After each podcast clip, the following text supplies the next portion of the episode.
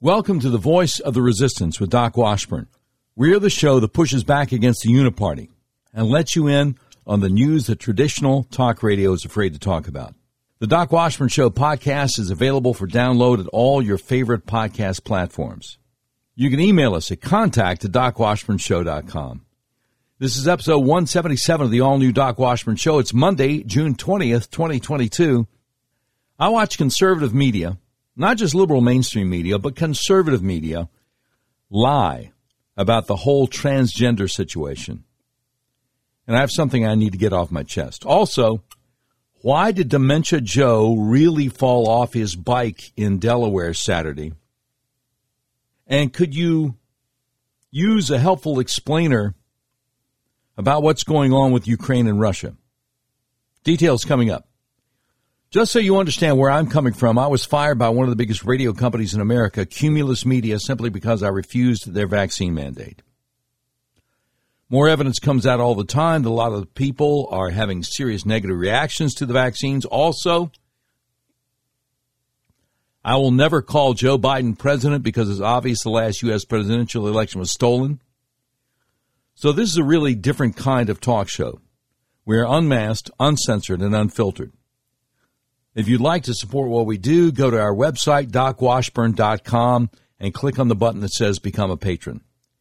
Okay, most days when I'm preparing to do my show, I have the TV news on. So I was flipping back and forth between Fox and Newsmax today. I recently found out our satellite provider dropped One American News, so we're going to have to find a cable system that still carries it. Anyway, Fox News Channel's Outnumbered show brought on Bruce Jenner, who's actually a paid Fox contributor these days. And Harris Faulkner and Kayleigh McEnany both had to pretend that he's a woman named Caitlyn. So I switched over to Newsmax. They were talking about the same story Fox was discussing with Jenner, the International Swimming Federation ruling that guys who are pretending to be women can no longer compete with women and girls in female swimming competitions. So, of course, Newsmax also refers to William Thomas as Lia and calls him she. Now, just to be clear, there is no such thing as a transgender woman. There are guys pretending to be women. And by the way, Fox News Channel will never tell you, with the possible exception of Tucker, that women on the University of Pennsylvania swim team have complained to their coaches that Thomas makes no attempt to cover up his male genitalia in the locker room and that he is still attracted to women. These female swimmers on the swim team say they have been told to shut up about it. Now, the dream of most people who do what I do is to get a good paying job to be a commentator or even a host of a show on a channel like Fox News Channel, but it's not worth it if you have to lie. It is so disappointing to me to see two Christian women, people I admire, like Harris Faulkner and Kayleigh McEnany, have to pretend a man is a woman. No amount of money is worth telling a lie. It is written, So God created man in his own image. In the image of God, he created him. Male and female, he created them. I will never compromise on the truth. Last year, Bruce Jenner went on The View, and Joy Behar committed the unforgivable liberal sin of telling the truth. She absentmindedly kept referring to Jenner with male pronouns. A few hours later, Jenner went on Sean Hannity's show on Fox News Channel, and Sean said, I, don't think Joy Behar intentionally misgendered you, Caitlyn. Now, this is Sean Hannity, who for years has told us, I'm not a Republican, I'm a conservative. Really, Sean? So, just what are you trying to conserve by lying about the possibility of a man becoming a woman? By the way, for the last eight months, ever since I got kicked off the radio for refusing the death jab, a lot of people have told me they really miss hearing me on the radio. At least people in central Arkansas. That's where most of my listeners were because I did local talk radio in Little Rock, Arkansas. So I'll admit, I, I miss being on the radio too. So for those of you who pray, I have a prayer request. Ever since the late great Rush Limbaugh, Maha Rushie, passed, passed away, Sean Hannity has been the most listened to talk radio host in America by default. When I was still doing talk radio in Little Rock, Arkansas, the station that was trying to compete with the station I was on put Sean Hannity on up against me at the same time. Every time the quarterly ratings report came out, I crushed him in the ratings. Six quarters in a row. For a year and a half, I obliterated Sean Hannity in the radio ratings in a top 100 market in a top 100 market. So, wouldn't it make sense to let me do that on multiple stations in different parts of the country? I mean, he's right for the picking. So, we're praying that the Lord will open the door for me to do exactly that. We would appreciate your prayers also. All right, now, I want to get to the situation about Ukraine. I came across a remarkable video clip from 2016, a guy named John Mearsheimer. He's a professor at University of Chicago, has his PhD, he's a political scientist and international relations scholar. And uh, I got to tell you, what he said was um, very gripping. Six years before the Ukraine Russia Cold War became a hot war this year. Here's what this guy said. After a few more years, we may think that um, the crisis over Ukraine was the biggest mistake we made. Uh, I'm actually very nervous about the situation in Europe. Um, the Russians have uh, thousands of nuclear weapons. They're scared, uh, and we're doing a number of things in Eastern Europe that they view as very provocative. And I've spent a lot of time studying great power behavior, and great powers tend to be paranoid. You, you cannot underestimate how scared they get. Uh, when you take a country like Russia, that has a sense of vulnerability, uh, and you begin to push them towards the ledge. You, get in their face. Uh, you're asking for trouble, right? It's possible that they might use those nuclear weapons. Uh, it's possible you could have a real war in Eastern Europe. And uh, and this makes me very nervous. Right, Iraq is a disaster, but the consequences for the United States, as I said earlier, are just not that great because we're so secure. But once you start introducing nuclear weapons into the equation, um, it's a different story. And I would also add that because the Cold War is in the distant past, most people, especially younger people, haven't thought a lot about nuclear weapons and nuclear deterrence, and they tend to be quite cavalier uh, in their comments about nuclear weapons. And this makes me very nervous.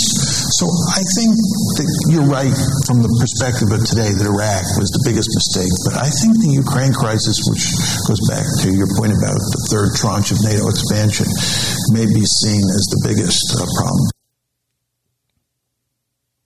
Um, have you ever thought about it that way? Because, see, it, it, it seems to me that Biden and his handlers are trying to goad Russia into a hot war with us, you know. And uh, last time I checked, Putin still has nukes. And uh, so the whole idea of uh, great powers being paranoid. Why would you want to poke the bear?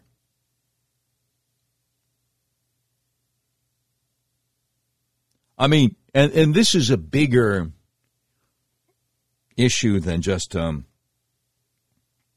all the money laundering that's been going on through Ukraine lo these many years and uh, and Joe Biden and Hunter Biden. It's a it's a bigger deal than that. Anyway, um, I just, uh, I thought I should share that with you. Because it's, it's very concerning to me. Um, and, uh, you know, the ruble, the Russian ruble is doing better now than it's done in seven years. So everything Biden says he's been doing to try to hamper Russia, uh uh-uh, uh no. No, it's totally the other way around. Russia's doing great. How does it help our farmers to boycott fertilizer from Russia? China's buying a lot of fuel from Russia. They're doing great.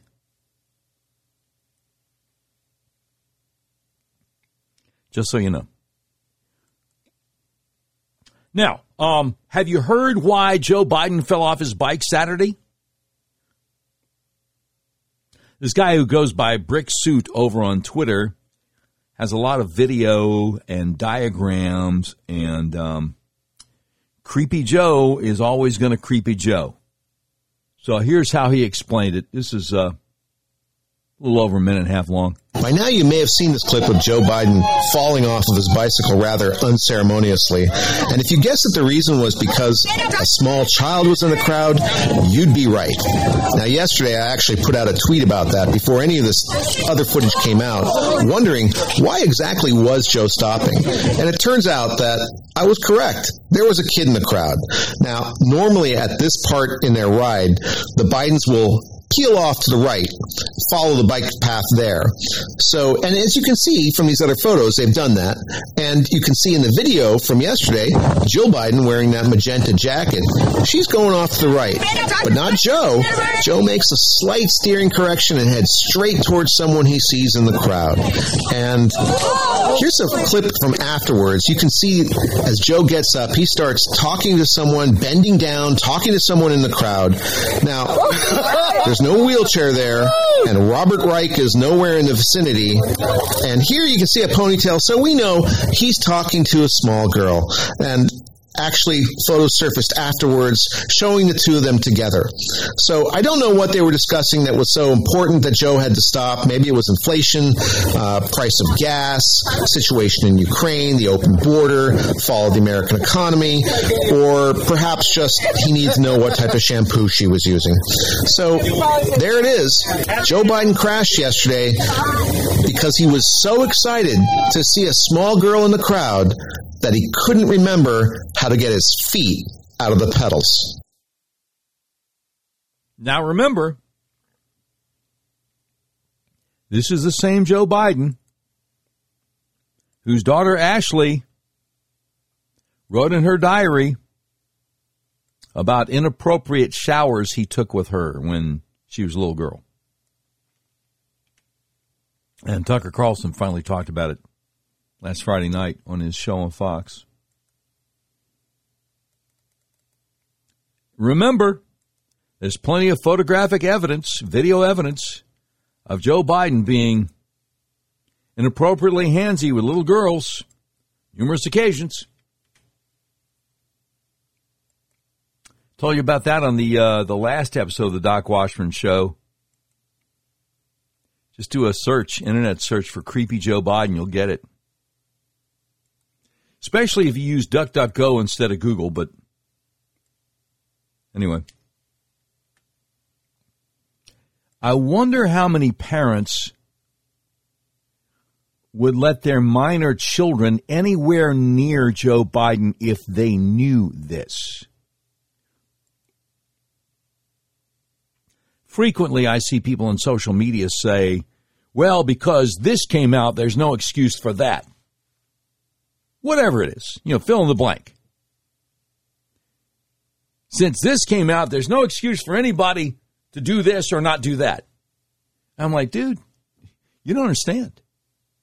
Sure, it came out, but the overwhelming majority of Americans have no idea. No idea. Was it Jesse Watters sent um, a staffer out in New York City, asked people about January 6th. People had no idea what he's talking about. No idea. January 6th, what, uh, what what's that about? So, you know, um, never assume people have any idea what you're talking about. Never assume people have heard about what you have heard about. But since we are the talk show that tries to get the word out about things that conservative media and other talk shows ignore, wouldn't be a bad idea to tell your friends to check us out at docwashburn.com. Okay. Now, um, so this situation with the staffers of the Stephen Colbert show who were uh,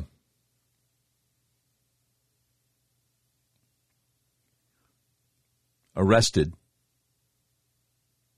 for being in the Senate office building or a House office building, I guess. Got an update on that. Got an update on that. So Rachel Semmel, she's the communications director for the Center for Renewing America. And she said this band of cameramen and so called comedians, as one of them told me he was, were disrupting the January 6th due process press conference with Louis Gohmert, Marjorie Taylor Greene, Congressman Troy Nehls of Texas, Andy Biggs of Arizona.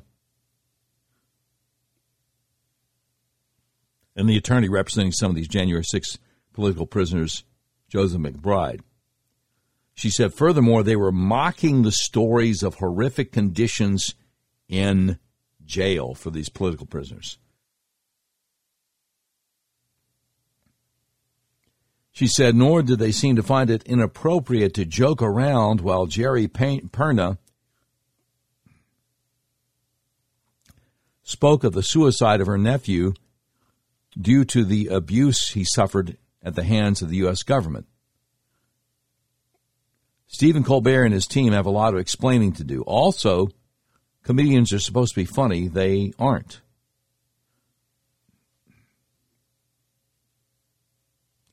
She said, when I asked one of the producers of the Stephen Colbert team if they knew the press conference they were interrupting and mocking was one focused on the abuse of political prisoners, including one who has had taken his life.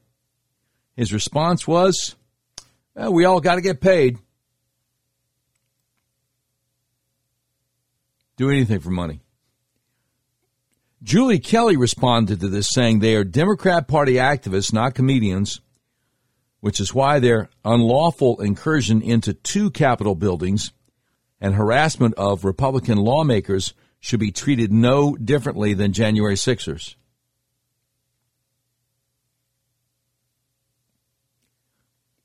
She said, so not only did Stephen Colbert's thugs try to hunt down Republican lawmakers last week, they crashed the press conference on Capitol Hill featuring the families and lawyers of January 6 detainees, mocking and harassing them. She said, working on a clip, but here are photos of the slob who hides behind a puppet that Triumph the insult dog, right? Robert Smigel. At the event, as relatives talk about loved ones in solitary confinement for over a year, his presence is so disruptive that one organizer tries to shield his camera. No, they're not entertainers, they're left wing activists. Just uh, Thought you want to know. Thought it might be of interest to you. Okay, now, just getting started. Um, I came across this very odd video the other day. We talk about how um, inappropriate these drag queen shows, the drag queen strip shows, transgender strip shows, whatever you want to call them, are for little children. Okay? So, um, the odd video clip I came across is of a guy dressed up in drag saying, Look, um, what we do really is not appropriate for children, okay? I was not expecting that.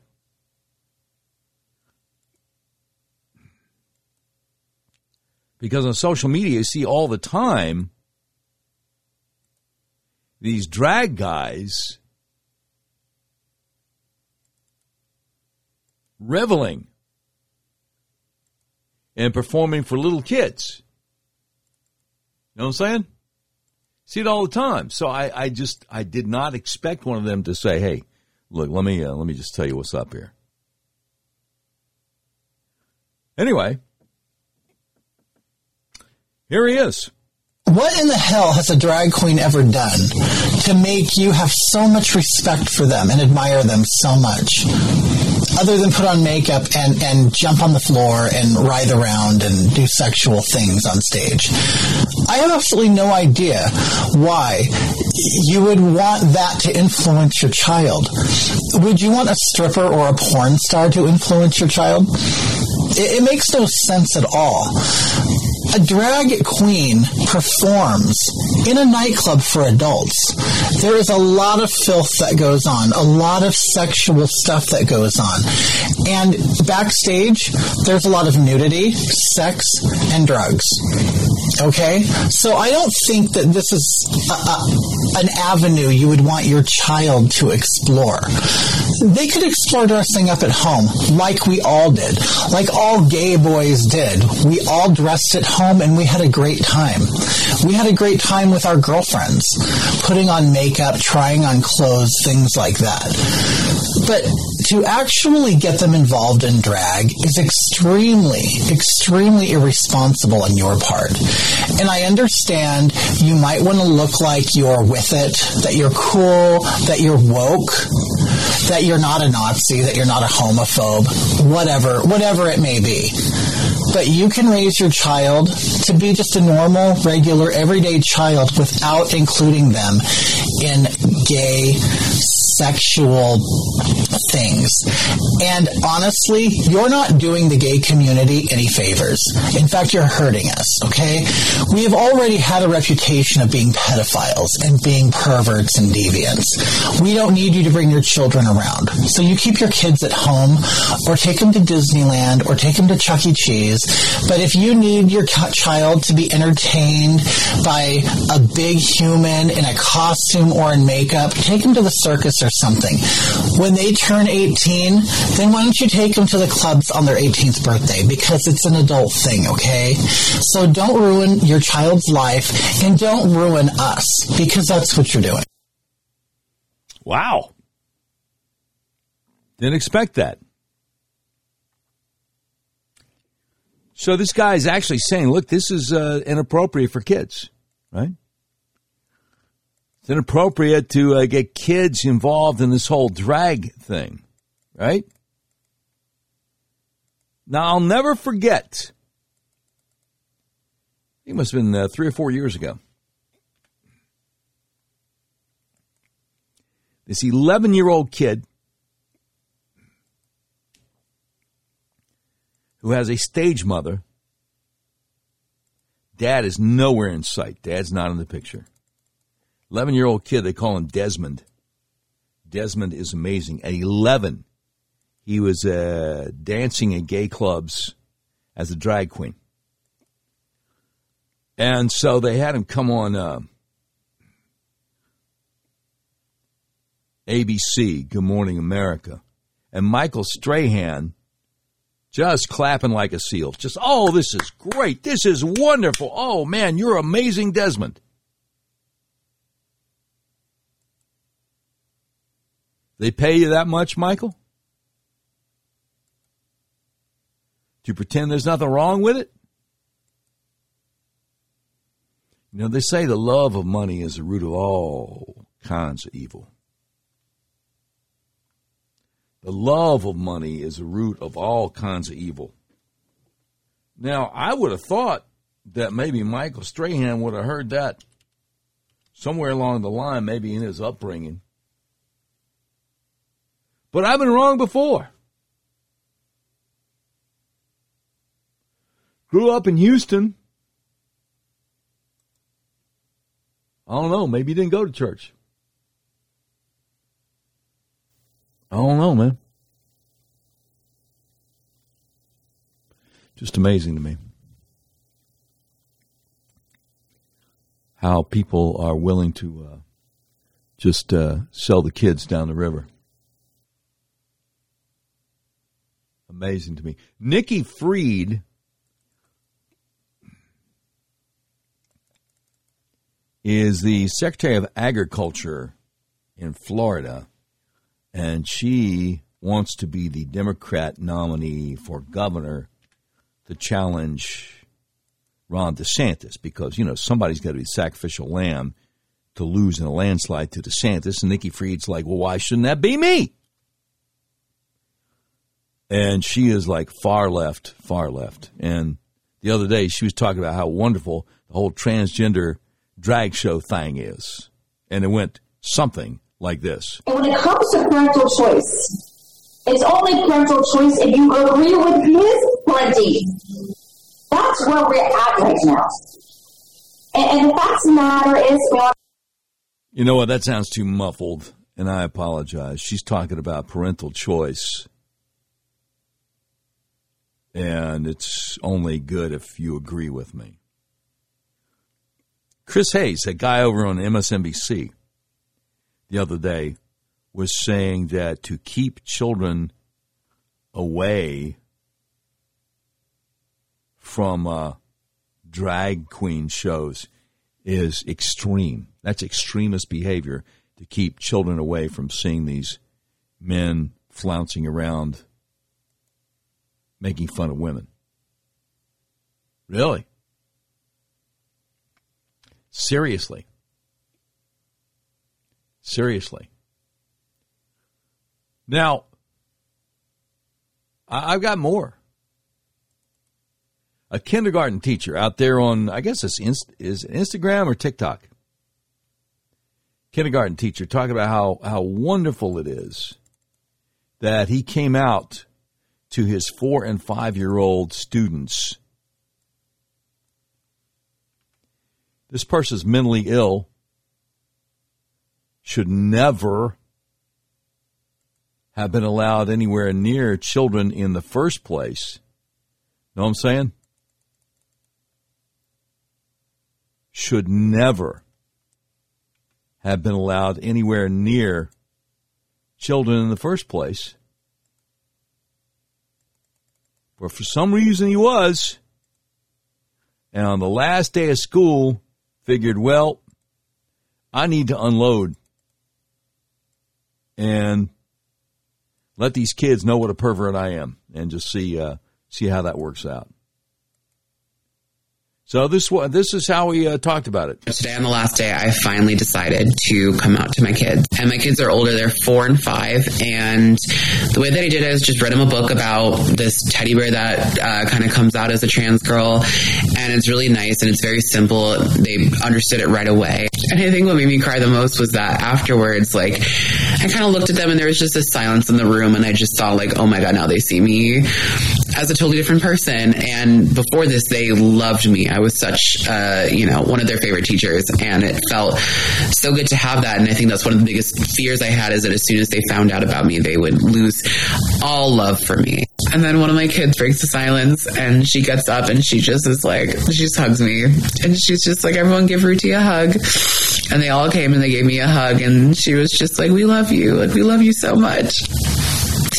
And I'm, I'm, yeah, it made me really emotional. And it was, I think, one of the biggest moments in my transition where I truly felt like at peace with um, who I am and that like even kids can understand it and even kids can accept me. And so it doesn't make any sense when adults can't.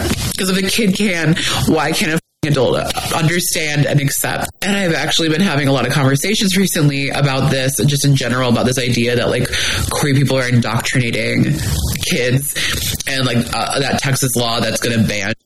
That's exactly what he did.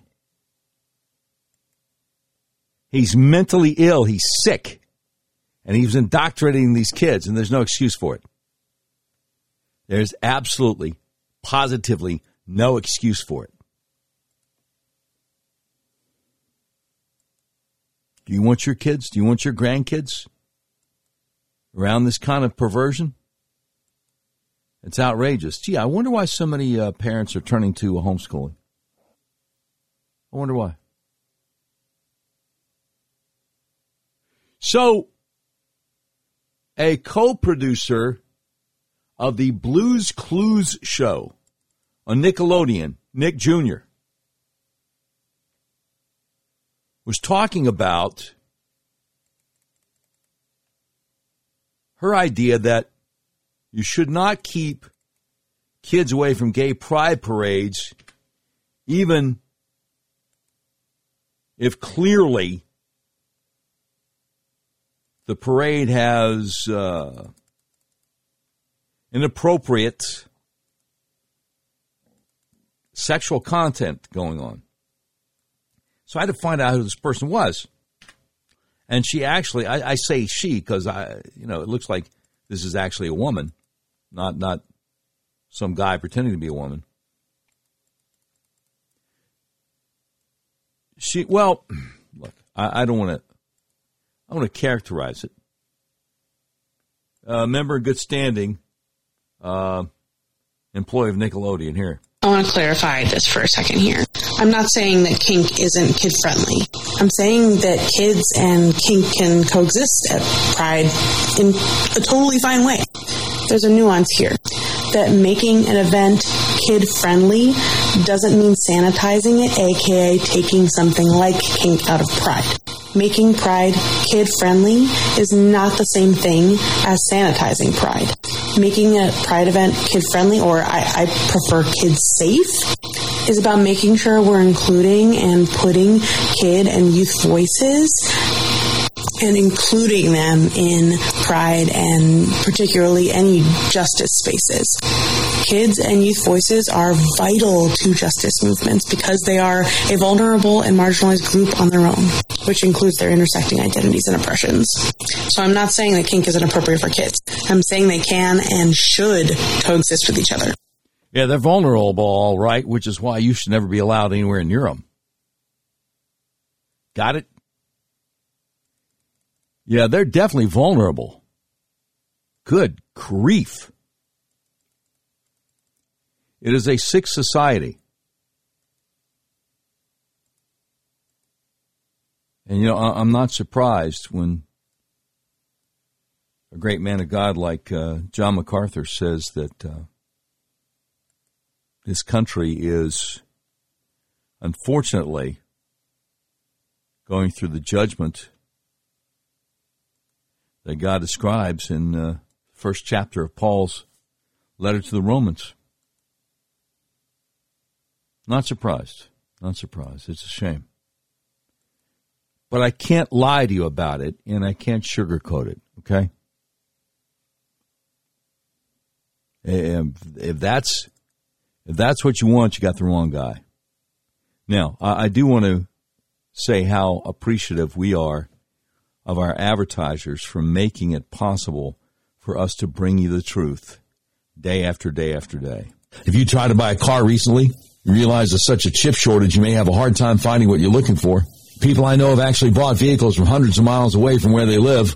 That's where Red River Your Way comes in. Red River Your Way is a big old car dealership in the middle of the USA that believes in freedom, including your freedom to buy a car, truck, van, or SUV the way you want to.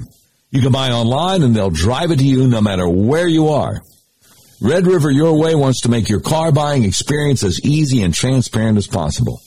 That's why they've added technology to their website to put you in complete control of your payment options and allows you to complete the entire purchase process online. But don't worry, Red River experts are still here to help you every step of the way if you have any questions. Red River makes it so easy. As you browse their selection, you'll see each vehicle has a button that says explore payment options on it. Clicking that button guides you through a few easy questions and then create personalized payment options you have complete control over.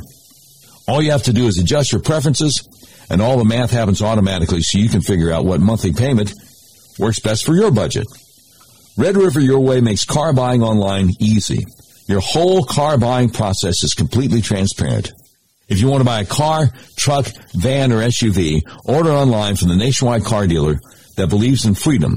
The dealer that will deliver your vehicle to your front door no matter where you live. RedRiverYourWay.com. You will be glad you did. We talk a lot about pushing back against the overreach of the federal government. What better example would there be than Obamacare? Are you like most Americans? Did Obamacare, the so-called Affordable Care Act, make your health care more expensive? Does your health insurance premium feel like a second mortgage? Does your sky high deductible prevent you from going to the doctor? Do your sky high copays keep you from going to the doctor? If you answered yes to any of these questions, you need to go to a website called myfamilyhealthplan.com. When you click on myfamilyhealthplan.com, you see the big bold letters, affordable plans. Save 30 to 50% on premiums, personalized health coverage, low to no deductible, no copays. And then that big, beautiful red button that says schedule call now. You click on the red button, you book a free consultation with my friend Art Wilborn. He makes sure there are no gaps in your coverage and he also makes sure that your personalized health coverage gives you a plan that doesn't force you to cover things like abortion, horrible things which would deeply offend your deeply held religious beliefs. MyFamilyHealthPlan.com. Affordable plans. Save 30 to 50% on premiums, personalized health coverage, low to no deductible, no copays. Click the big red button, schedule a call now, book a free consultation with Art Wilborn.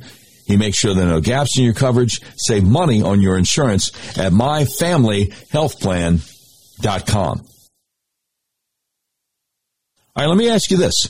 Does your financial advisor take the time to listen and get to know you? Is your financial strategy personalized for you and your family? Will your financial advisor be there as your life and financial situations change? When you work with Jonathan Presswood, he focuses on what's important to you. He uses an established process to help you achieve your unique goals, whether that's preparing for retirement, making your money last in retirement, planning your estate or inheritance, preparing for the unexpected, or anything else. Jonathan Presswood can help. Now, what should you do if you leave a job and have a 401k or other retirement plan? Or if you're getting close to retirement or already in retirement? Call my friend Jonathan Presswood today. He'll help you create a personalized financial strategy backed by the advice, tools, and resources to help you reach your goals. And he'll partner together with you to help your strategy stay on track no matter what life throws at you. Listen, we can all dream of having a perfect retirement, but how many of us will actually experience it? No matter where you are today, Jonathan Presswood is offering a free retirement analysis to figure out where you'd like to be and what it will take to get you there, and there's no obligation. Contact Jonathan Presswood, a financial advisor with Edward Jones Investments, today at 501 303 4844. Again, that's 501 303 4844. Don't wait. Call Jonathan Presswood today at 501 303 4844. Now, if you're like me, you can't remember phone numbers, go to our website, docwashburnshow.com. Just click on the link to Jonathan Presswood at Edward Jones. Edward Jones, making sense of investing. Member SIPC. I want to say thank you again to our friends, our advertisers, Jonathan Presswood and Edward Jones, Art Wilborn, myfamilyhealthplan.com, and of course, my buddy Mitch, Mitch Ward over at Red River Your Way. Appreciate you guys. All right. Um, had you heard the governor of the state of Washington is predicting a summer full of blackouts, destruction, and death? Heard about that? The postmillennial.com has the article. It's an eerie letter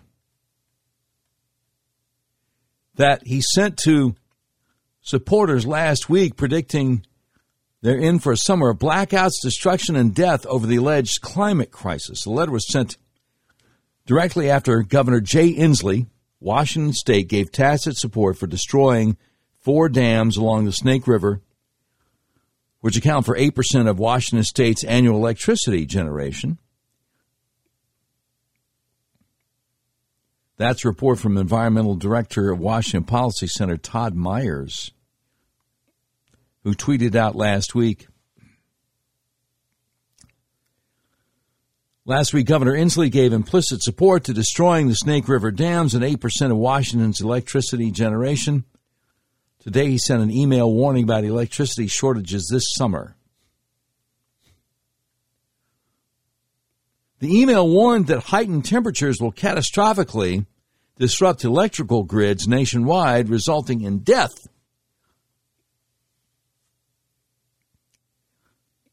The email says it's shaping up to be a deadly summer.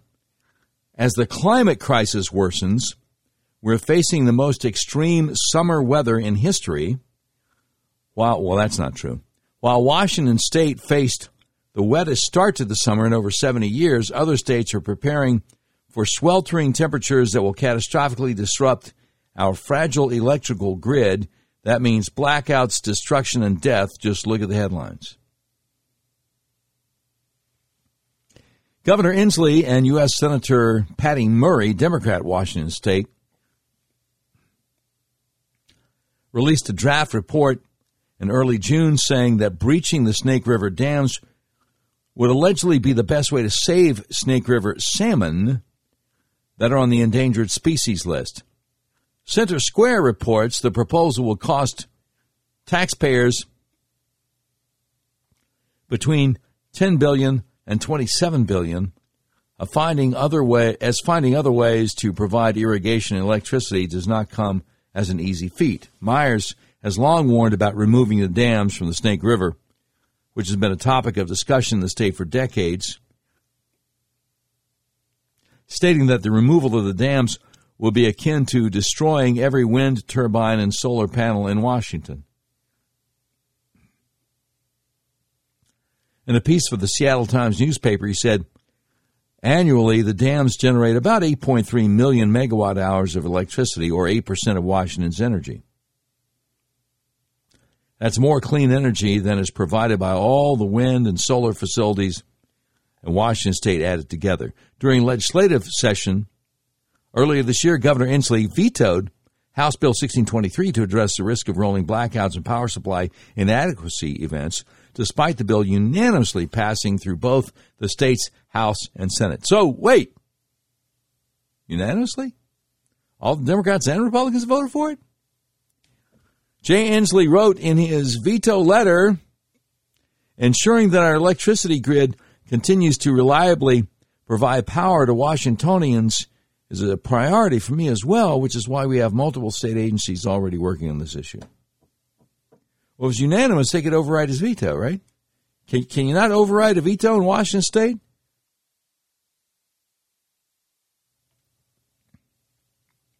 I don't know, man. I don't know. What I do know is that's jacked up. I mean, there's there's a lot of stuff they're doing that's wrong. Okay? And um, I'm just here trying to keep track of it for you because I know you probably, unlike me, have a life, you know? And it's uh, not the easiest thing in the world to keep up with everything. Here's Dementia Joe, the guy who will never, ever deserve to be called president. My dear mother used to have an expression. If anything lousy, something good happens, you look hard enough for it. Mm-hmm. We have a chance here to make a fundamental turn toward renewable energy, electric vehicles, and, and not just electric vehicles, but across the board. And, uh, and that's something we should be. My team is going to be sitting down with the CEOs of the major oil companies this week and uh, try to get an explanation how they justify making $35 billion in the first quarter. Are you planning to sit down with oil and gas CEOs, Mr. No. President? Why, why is that, sir? Because my team's going to do it. You wouldn't understand what they're talking about anyway. He's trying to demonize the companies that make it possible for us to drive our cars as everything he and his handlers do makes it more expensive. Oh, well, see, this is great because now we'll be able to transition to electric cars. We can't afford them. And that's not clean energy. It takes a lot of coal to provide that electricity for those electric cars. And how are you going to charge up your car every two or three hundred miles if you got rolling blackouts? Uh, oh, also, what part of we're not interested in electric cars do you not get? Well, again, Biden and those controlling him want to be dictators. They don't care what you want. So they come up with this fantasy called climate change. And ex- as an excuse for trying to control you. Know what I'm saying? Yeah. So that's what that's about. Oh, oh, Dementia Joe again. Saying recession is unlikely. Dude, if we're not in it already, I, would hate to see what it looks like. I, I, I promise. Not the majority of them aren't saying that. Come on, don't make things up, okay? Now you sound like a Republican politician. I'm joking. That was a joke. That was a joke. But all kidding aside, no, I don't think it is. He doesn't think a recession is likely. He doesn't think. He doesn't think. Did you ever hear the audio of Joe Biden saying that crack users must go to jail? It was a few years back when he was still a senator, I guess back in the 90s when he got his uh, crime bill passed to send crack users to jail. Of course, rules for thee, but not for me, because clearly that law does not apply to his son Hunter, who he knows full well has smoked a lot of crack in his time. What I'm saying?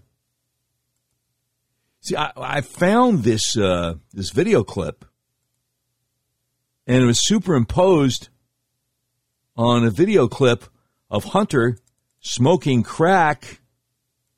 A video taken from the laptop that the mainstream media and a lot of uh, retired intel officials lied and said was Russian disinformation, knowing that it wasn't. If you have a piece of crack cocaine no bigger than this quarter that I'm holding in my hand, one quarter of one dollar, we passed a law through the leadership of Senator Thurmond and myself and others, a law that says if you're caught with that, you go to jail for five years. You get no probation.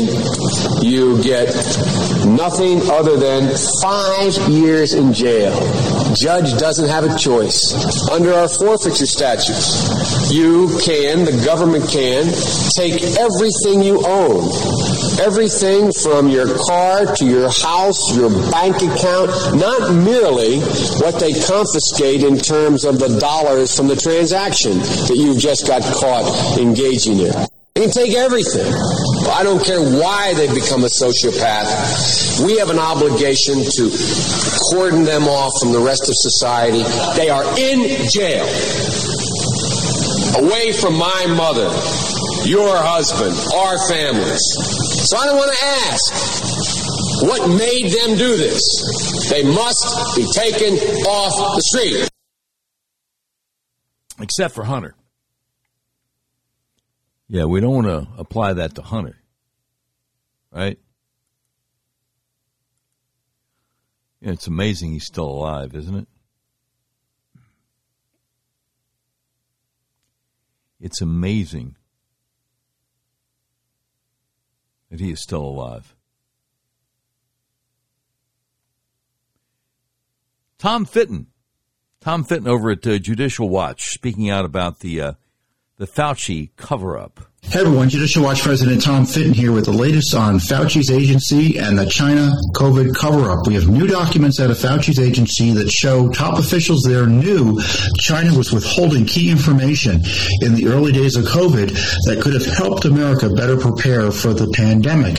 Now, these documents have been hidden from us for two years, and it took a federal lawsuit to get these records finally out of Fauci's agency. I don't know about you, but I'm tired of the cover up. Yes, we're also tired of the cover up. Now, that video is from April 13th of this year. Tom Fitton has an update today.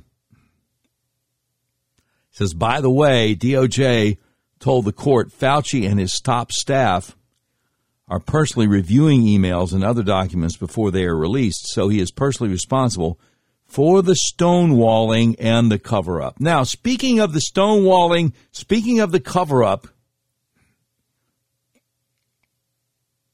Have you ever heard a coroner,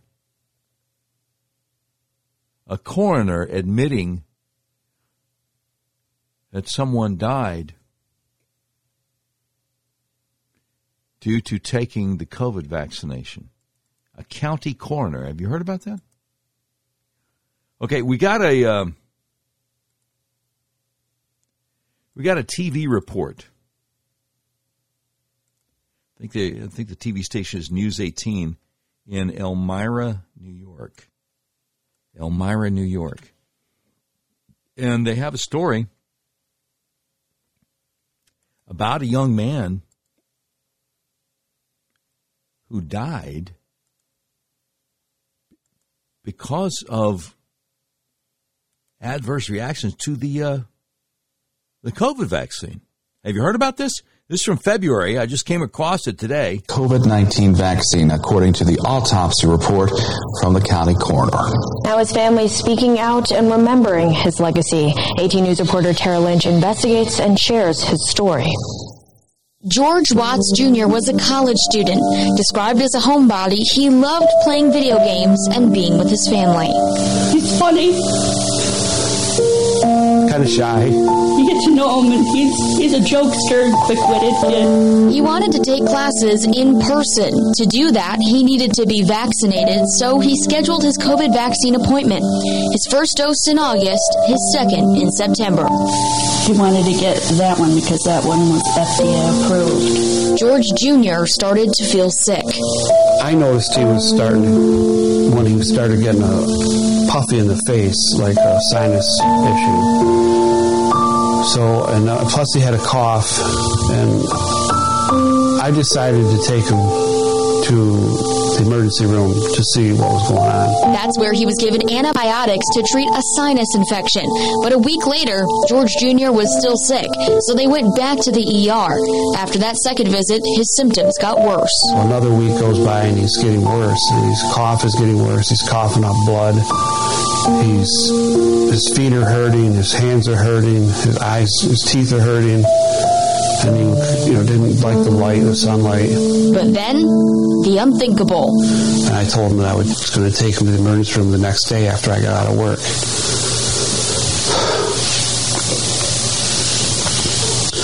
We never made that trip to the emergency room.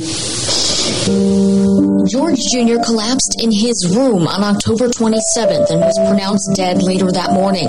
His dad describes him as healthy, saying he had no underlying medical conditions. An autopsy report from the Bradford County Coroner's Office shows George Jr. died from, quote, COVID 19 vaccine related myocarditis. Myocarditis is how I ruled it. Have you seen anything like this before? We are currently working on other cases that are um, related to vaccine and booster related issues within our county, yes. So, right at the end, they've got this little clip from this uh, coroner, county coroner, okay, from um, Bradford County, Pennsylvania. And his name flashes up Timothy Cahill Jr. And so I did a I did a search on the internet for this guy to see, you know, can we can we find out a little bit more? Because that was just a real quick clip at the end. And look, God bless the TV station for doing the story in the first place.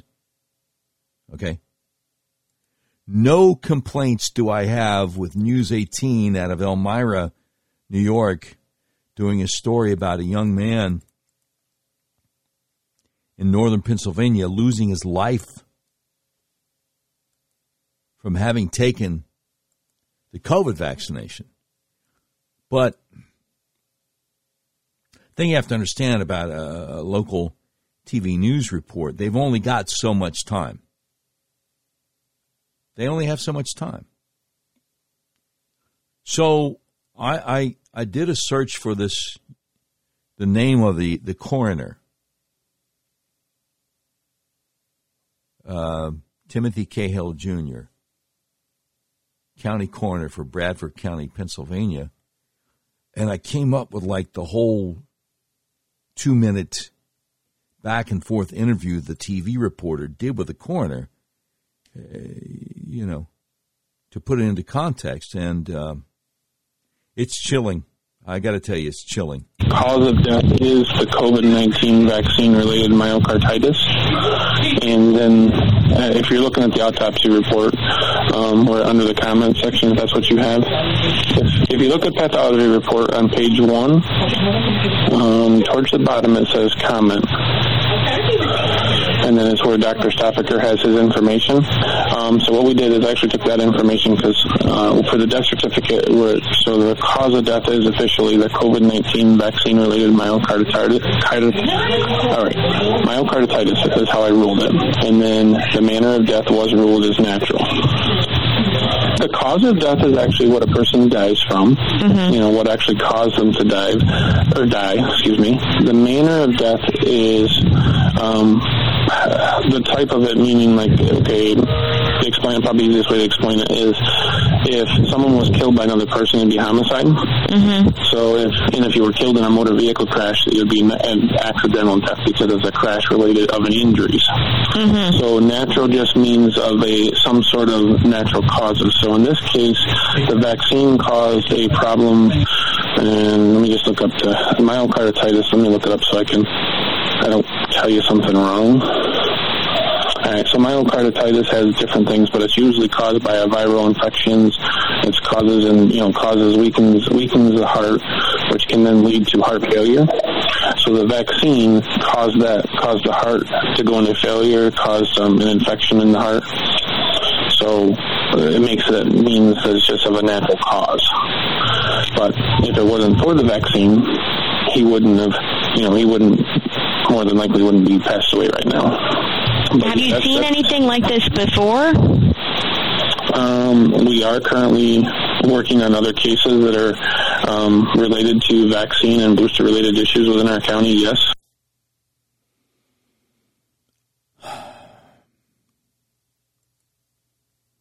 You uh, you still trust the government? Do you still trust the medical establishment? Hmm? Do you?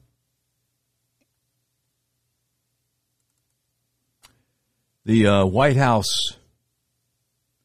coronavirus coordinator pushing the vaccine for babies down to six months old. My name is Dr. Ashish Jha, and I am the White House COVID 19 response coordinator. I have some really exciting news. The FDA and the CDC just authorized vaccines for kids under five. These vaccines are incredibly safe. They work to prevent serious illness. That's why I have gotten all three of my children vaccinated. And now, if you're a parent of a kid under five, it's a great time to go out and get your child protected. Get them vaccinated. Wonder how much he's getting paid off because he knows that children under five are not at risk from serious illness. Wonder how much he's getting paid.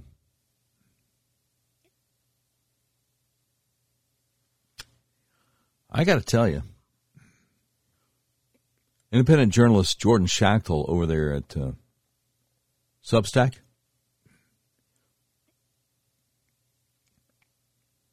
Got a little article handing over America's youth to the mRNA mafia. Subtitle America is the only country in the world that allows for mRNA injections for infants.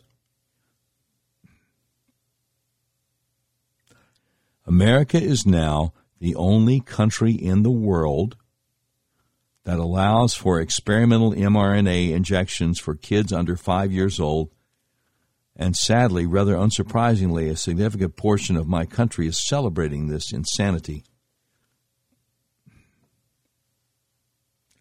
The chief pharmaceutical propagandist in the White House has declared these shots as life saving, encouraging the shots for a population that remains entirely unaffected by COVID 19. Whose lives are being saved exactly when the shots have zero benefit? Do not prevent infection or transmission and can only increase risks to a vulnerable population. Yep, you guessed it. Big Pharma is the beneficiary. Wow.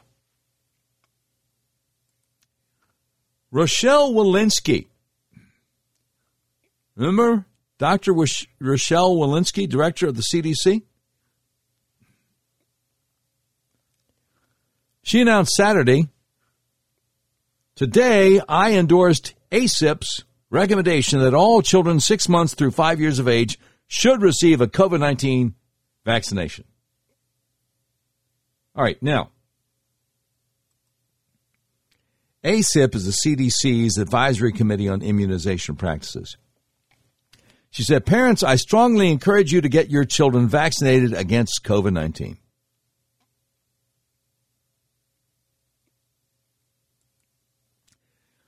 I kind of like what talk show host Jesse Kelly out of Houston said. This person should be arrested and put on trial. That's not being radical. That's the appropriate response when government officials intentionally harm the public. Did you know so called vaccinated children in America are having to get their hearts checked out before they're allowed to play sports? The head of the CDC is pushing it for children even younger. She's doing this because she's not afraid of going to prison. Send them to prison. Yep. That's what needs to happen. That's absolutely, positively what needs to happen. These people need to be held accountable. And I appreciate the kind comments for the people listening to the live stream on the on the Podbean app. Now I've got plenty more. Mike Lindell explains what happened when he got canceled by Walmart. The United States Navy is more concerned about pronouns than they are about protecting us from all enemies, foreign and domestic. And the pharmacist at a big box store in Houston refuses to fill a prescription for hydroxychloroquine. I'm just getting started. There's so much to talk about. Let me once again express how thankful we are to our advertisers. I want to mention a couple of them to you. They make it possible for us to do what we do. Like my friend Justin Minton, M-I-N-T-O-N, Minton in Benton. Now, Justin's a former insurance adjuster who left the insurance industry to become a private lawyer, founded the Minton Law Firm to help injured people fight against powerful insurance companies and corporations. And he has sure helped me out with the three automobile accidents I've been in since 2019. The Minton Law Firm has a great team of lawyers, including the 2016 Trial Lawyer of the Year and the 2016 Outstanding Young Lawyer of the Year. The insurance companies take Justin Minton and his team of lawyers seriously because they know they can and will take your case to trial if need be. So whether you want to go to trial or settle out of court, it's a really good idea to have a knowledgeable trial attorney on your side. Justin's team aims to bring justice to clients who've been injured and need somebody to stand up for them. No matter what the injury, Justin Minton makes sure the Minton Law Firm always works hard for you. Whether you're in a car wreck, hurt on the job, or you or a loved one is suffering from the carelessness of another, if you're in Arkansas, Justin Minton Law, M-I-N-T-O-N, Minton and Benton, is here to help you. Just call the Minton Law Firm 501-943-4195 or visit justinmintonlaw.com today. I'd like to help you with some health issues. You have migraines? Neck pain? Back pain? Vertigo? Acid reflux? Eczema? Problems with your blood sugar? Maybe even hay fever?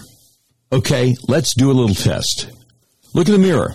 Does one eye look bigger than the other? Are your eyes off balance? Are your shoulders off balance? Look at a picture of yourself. Are you tilting your head to the left or the right instead of sitting up or standing up straight? If the answer to any of these questions is yes, you probably need to get your atlas adjusted. That's how I got rid of my migraines, neck pain, and hay fever. Let me explain to you how it works because it's the best kept secret in American healthcare. Your skull weighs anywhere from 8 to 15 pounds. It rests on the top bone of your spinal column, the atlas, which only weighs 2 ounces. So it's really easy for your atlas to get out of alignment. If it does, your whole spinal column can get kinked up like a chain, restricting your central nervous system's ability to send impulses to the rest of your body. It can affect your respiratory system, reproductive system, circulatory system, even digestive system, and yes, it can cause migraines, neck pain, back pain, acid reflux, eczema, vertigo, problems with your blood sugar. Do yourself a favor. If you're in Arkansas, call my friends at the Arkansas Upper Cervical Center 501-279-2009 for a free consultation to see if you need to get your atlas adjusted, because you probably do. If you're outside Central Arkansas, go to their website, turnmypoweron.com, and click on Find a Doctor Near You. And I sure hope you can. Thanks again to our advertisers and friends, Doctors J.R. and Tanya Crabtree, Arkansas Cervical Center, who are my doctors, and my good friend Justin Minton, who is my attorney. Minton and Benton, M I N T O N. All right. Having said that, it's time to say, hit it, Brian. We interrupt this program to bring you a special report. It's the Doc Washburn Show tweet of the day. Brought to you by RedRiverYourWay.com. Red River Your Way, a big old car dealership in the middle of the USA that believes in freedom including your freedom to buy the car, truck, van, or SUV of your choice the way you want to, online, have delivered to your front door anywhere in the continental United States. Today's tweet of the day is from Tim Young, a comedian and a columnist over the Washington Times with over a half a million followers on Twitter. Talking about the head of Ukraine, he says Zelensky permanently banning opposition parties is exactly the type of so called democracy Democrats want in America. No wonder they love him. Yeah, did you know that? He, uh, he banned the top opposition party in his country and took all their assets. That's weird. I thought Ukraine was supposed to be, uh, that war was about, supposed to be about, uh, preserving and protecting democracy over there. Wasn't that what it was supposed to be about? Anyway, just so you know, not not everything is always what it's cracked up to be. Do you see the latest over there? Um, in Ukraine, Ben Stiller showed up. Yes, all of Hollywood is going to kiss the ring to shake this guy's hand, which is kind of weird because I thought he was a wartime president having a 24 7, you know, be on the lookout for trying to figure out how to keep uh, Russia from defeating him in, uh, what do you call a, a war. No, no, he's got plenty of time to meet with all these folks. It's amazing to me. Now, I played you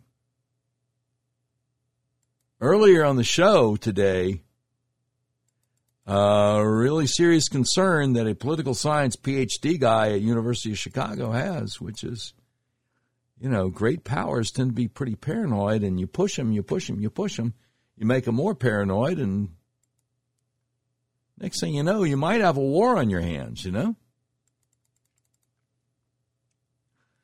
And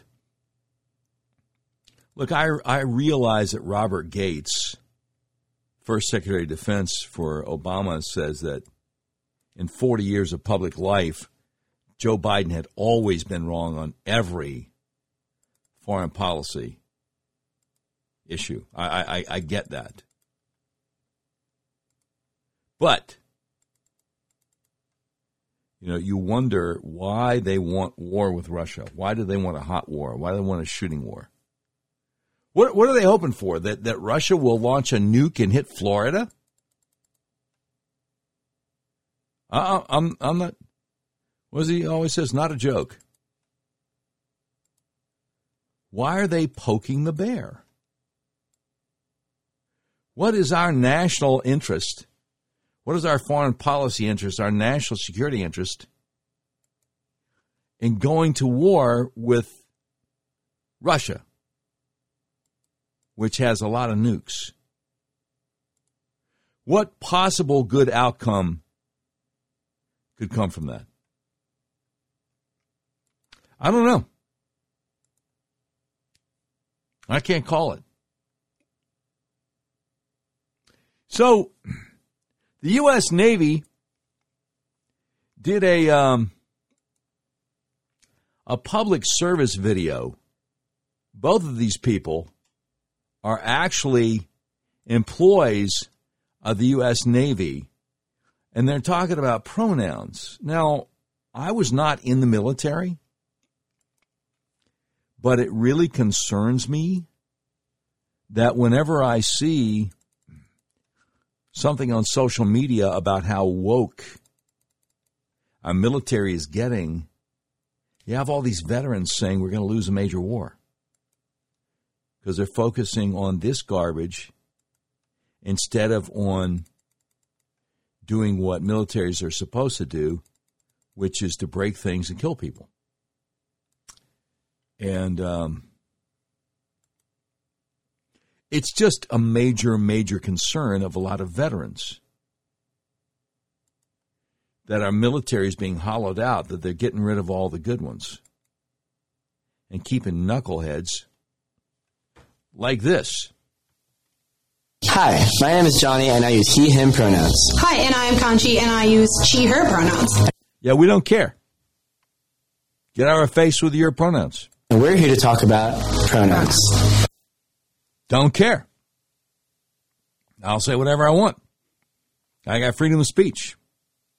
I don't have to call you he, him, she, her. What is a pronoun? A pronoun Who cares what a pronoun is? is how we identify ourselves apart from our name, and it's also how people refer to us in conversations. I'll call you whatever I want. Using the right pronouns is a really simple way to affirm someone's identity. Oh, that's the last thing in the world I want to do. Yeah, I don't want to affirm the identity of a man pretending he's a woman or a woman pretending he's a woman pretending she's a man. That's why I never fit. I'll never fit on Fox News. I'm not going to play the Sean Hannity game of pretending Bruce Jenner is a lady. Not going to work. I'm resistant. It is a signal of acceptance and respect. I don't accept it. I don't respect it. It's mental illness. It's evil. If it's a signal of acceptance and respect, how do we go about creating a safe space for everybody? That's a A safe space? I thought you were the military. Ah! good question. A really No, that's a bad question. good way to do that is to use inclusive language. No, no, no. No, I'm going to use exclusive language. I'm going to exclude, not include. Instead of saying something like, hey guys, you can say, hey everyone, or hey team. Hey, guys. Yeah, and now that you say that, another way that we could show that we're allies and that we accept everybody is to maybe include our pronouns in our emails, or like we just did, introduce ourselves using our pronouns. But I'm not your ally, so I'm not going to do it. But what would I do if I uh, misgender someone? Uh, reject the premise. I'm not misgendering someone. Bruce Jenner has male DNA in every cell of his body because that's the way God uh, created him, and that's never going to change. Even if, uh, you know, he has surgery to mutilate himself, not going to change. Still a guy. I think the first thing to recognize is that it's not the end of the world. You correct yourself and move on, or you accept the correction and move on. Not going to correct anything. The most important thing I can tell you is do not put the burden of making you feel good about your mistake on the person that you just misgendered. No mistake. No misgendering. A guy's a guy, a girl's a girl. Got it? Oh, thank you for telling me that. Yeah. Oh, he wasn't expecting that. Thank you for telling me that. It's not like this whole thing is a setup. He's acting surprised. Oh, really? So that's what to do? Not like they went over this before they did the video. What a maroon. And another tip uh, for you Oh, I need another tip from these knuckleheads. remember their uh, pronoun next time It's in your mind. Kind of go through a progression of three good things about the person using their pronoun. So let's say the person chooses to use they, then you will in your mind go, they have a nice shirt. They have a nice smile. They are really smart. No, he or she is not smart because they as a plural refers to more than one person. And he is only one person and she is only one person. I'm not going to play the game. So that kind of sticks in your brain. That is No, no, no, no. It sticks in your brain. so helpful. Um, No, it's not helpful. It's absurd. I want to know what would I do if I want to know someone's gender identity or pronouns? The most important thing is do not pressure anybody into giving you their pronouns. Do not pressure anybody into playing along with your sick game. Some people may be going through the process of discovery and they are not ready yet to tell you what their pronouns are, and that How does that process work? The process of discovery. I mean, how hard do you need to be brainwashed? that's okay. You're not going to answer that question, are you? So I should just lead with my pronouns and they may follow or not. And if they don't, then I can just continue to use gender neutral language. Are you asking for permission, son? You can't handle the truth.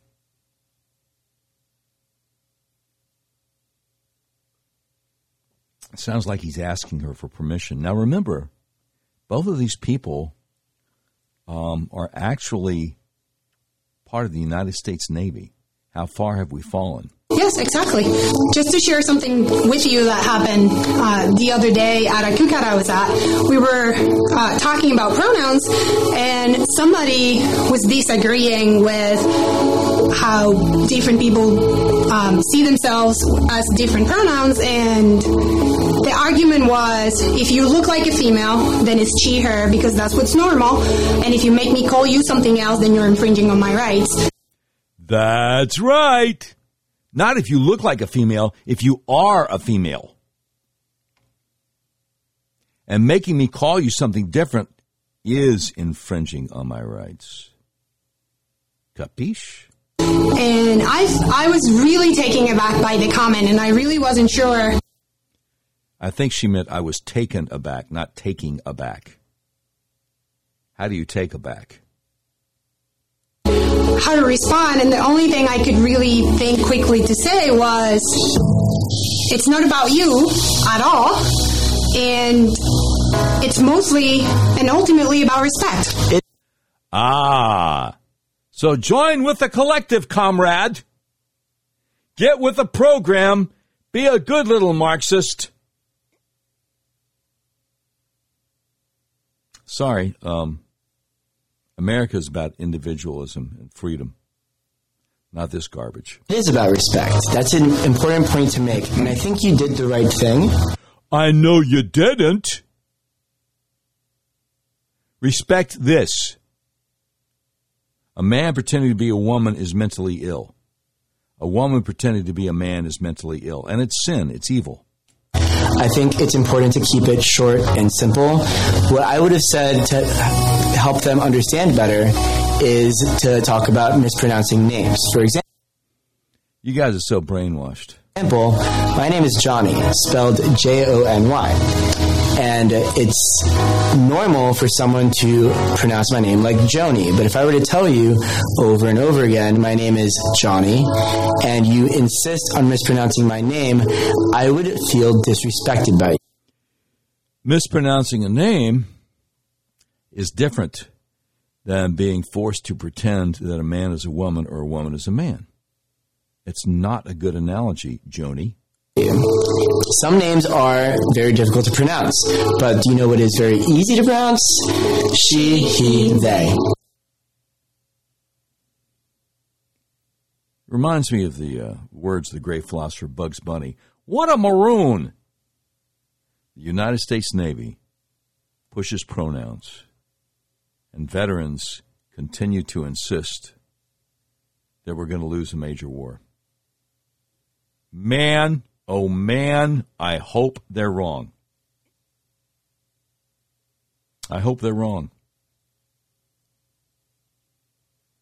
But that's just. Uh,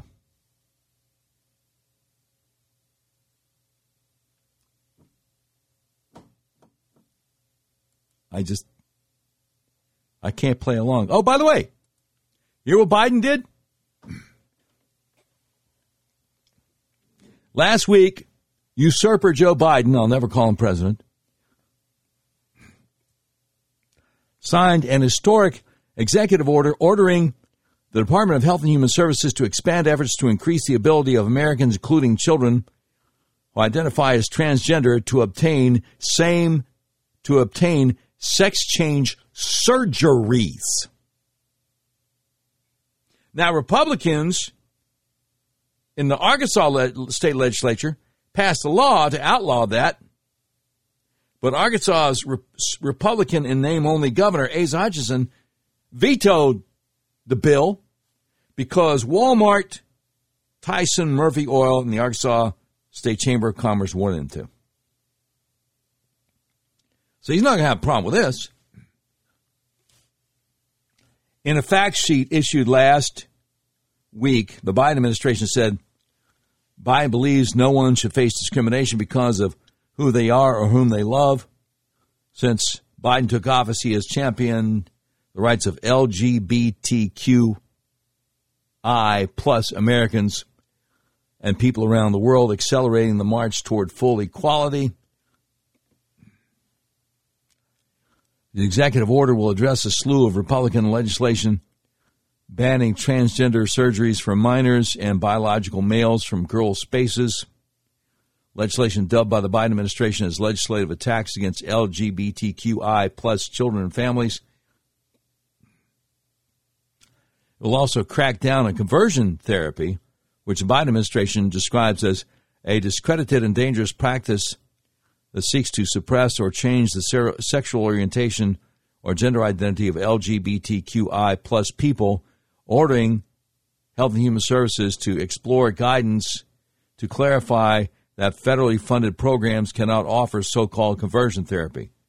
Well, when you castrate a child, if that's not conversion therapy, I don't know what is. These people are evil and they need to be prosecuted. They need to be prosecuted. Yeah.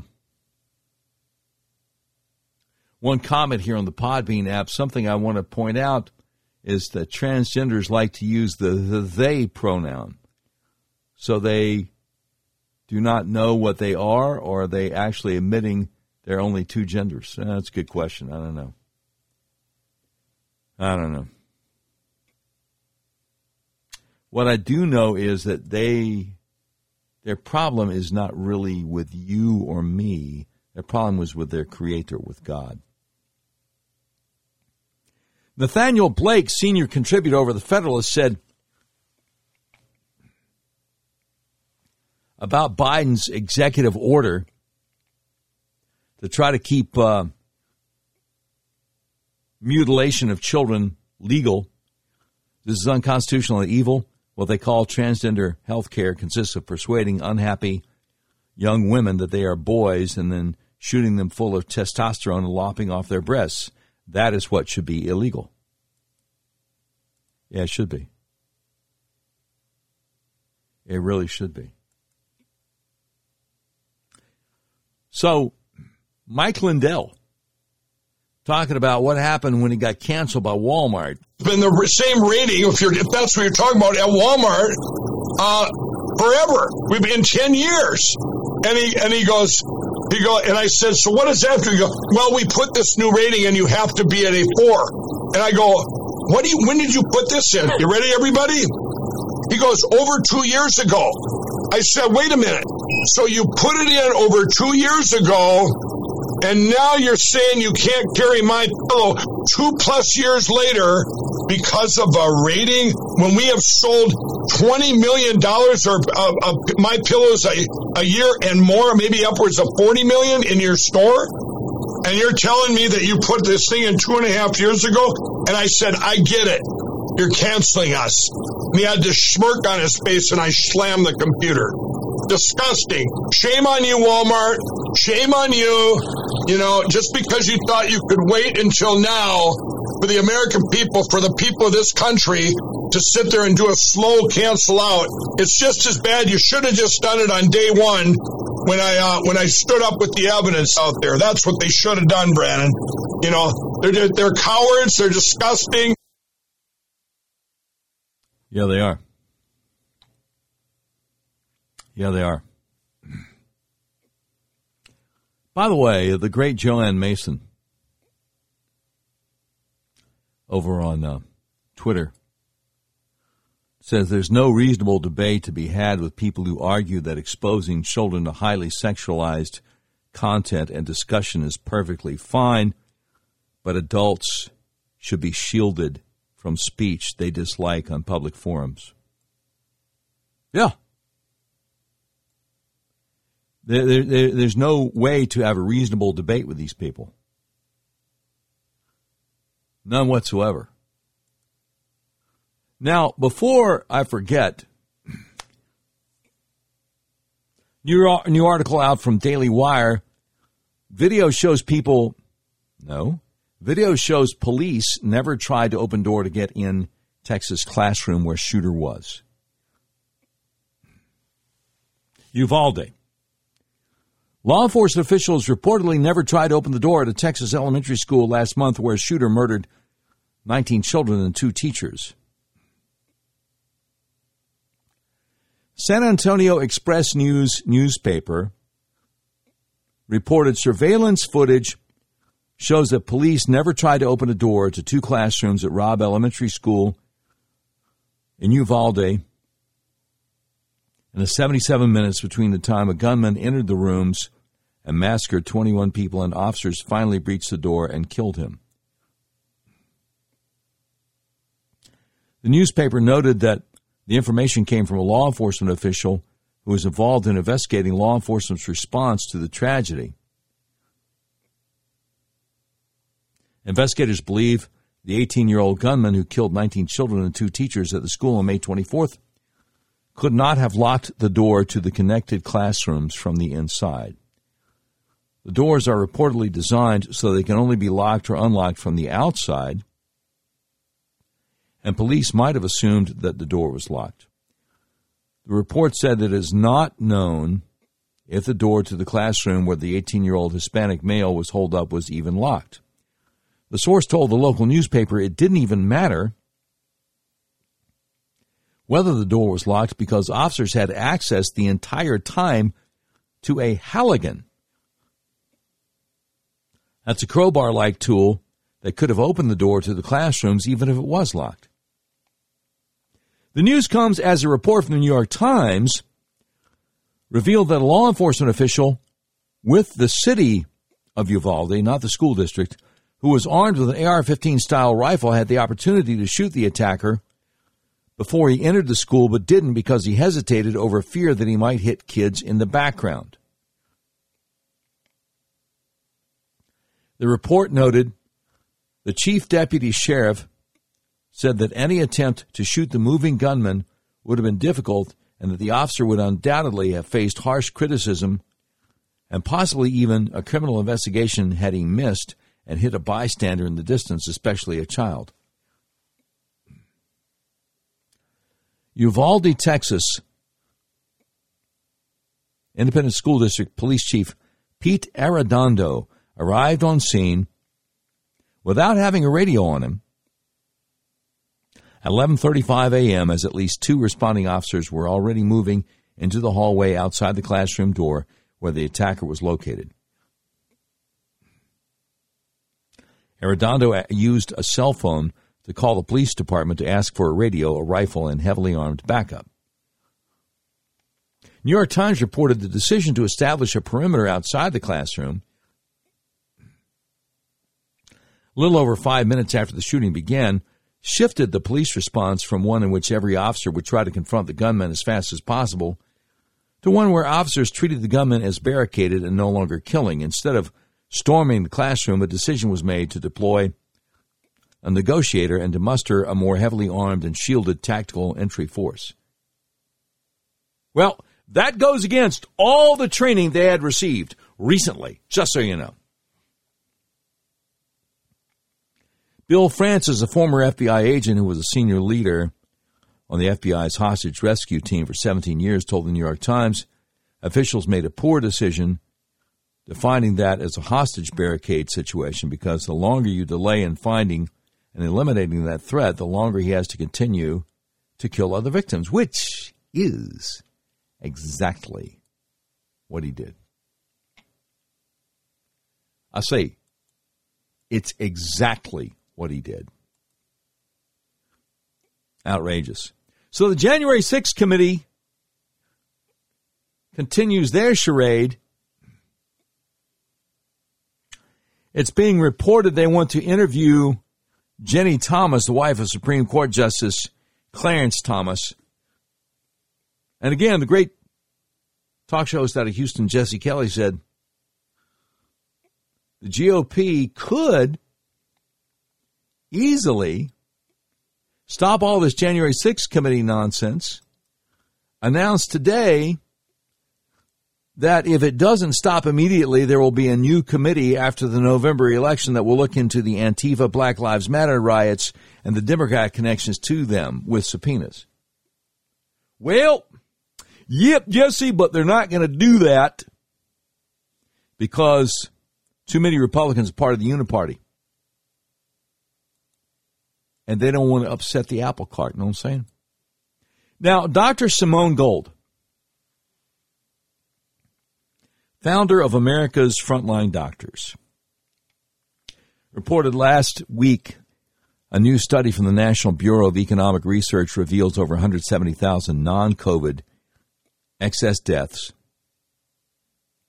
among Americans in 2020 and 2021, most likely due to lockdowns Remember when doctors and others were banned from social media for warning about the harmful effects of lockdowns? Well, guess what?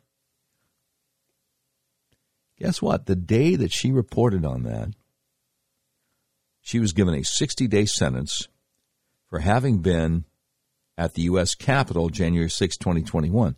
Even though, uh, you know, she's a doctor, she didn't hurt anybody, had no weapon, no vandalism, no nothing.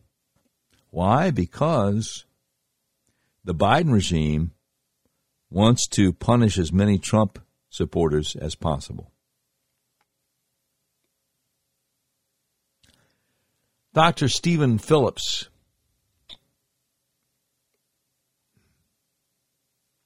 Yale trained doctor, says one of the smartest physicians I know said to me yesterday, I feel trust in government and the medical and science establishment is forever shattered for a sizable and ever growing proportion of the population. Can't say better than that. That's true, brother. Hate to admit it, but it's true. Now, you remember uh, last week when a Mexican born young lady of legal immigrants to the United States, Republican, became the first Republican United States representative elected to the U.S. House from that part of Texas in 150 years. And she's strong anti illegal immigration and strong pro life. Tom Fitton said, Remember, establishment Republicans have long said the party needs to support amnesty, open borders, and mass immigration in order to appeal to Hispanic voters. Does anyone still seriously believe this? I hope not. I hope not.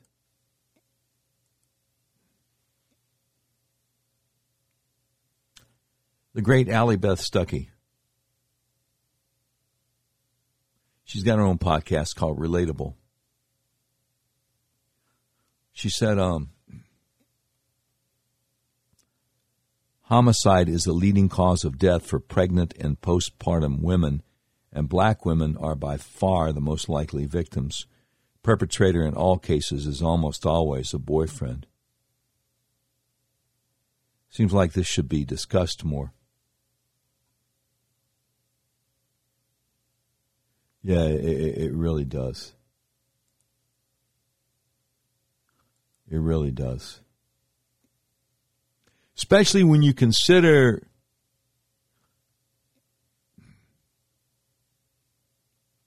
The murder of Lise Dodd, 22 year old pregnant woman in Alton, Illinois.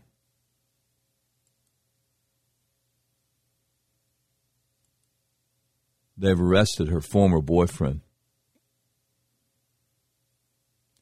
They say he beheaded his pregnant ex girlfriend at her home in Illinois. You didn't hear about that, did you? See, the media uh, don't want to talk about it outside of local news there because DeAndrea Holloway, the alleged murderer, happens to be black, and his ex girlfriend, Lise Dodd, happens to be white.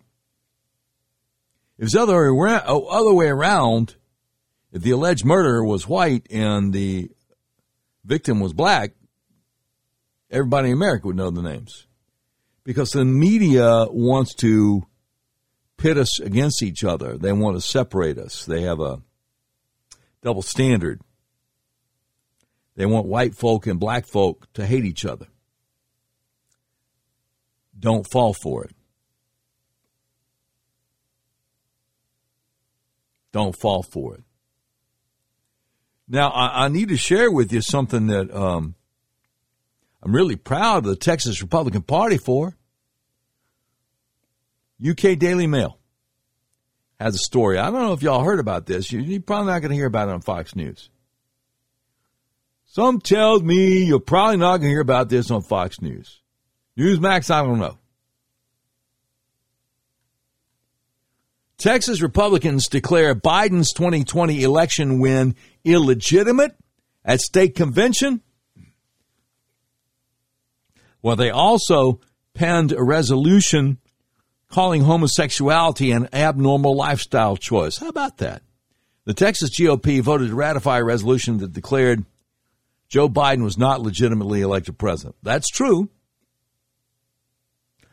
Highlights from the convention saw a rebuking of Senator John Cornyn for engaging in gun reform talks and voting in favor of the repealing of the Voting Rights Act. Donald Trump comfortably won the state of Texas during the 2020 presidential election by more than 600,000 votes. Yeah, see, that, they didn't have to try to steal Texas to steal it for Biden. In addition to declaring homosexuality be abnormal, the party also voted against all efforts to validate transgender identity. Now, why on earth would they say homosexuality is abnormal? Maybe because they take the Bible seriously? Could that be it? Oh, it says members voted to repeal the Voting Rights Act, a law that was passed to make it easier to black Americans to vote. Probably meant for black Americans.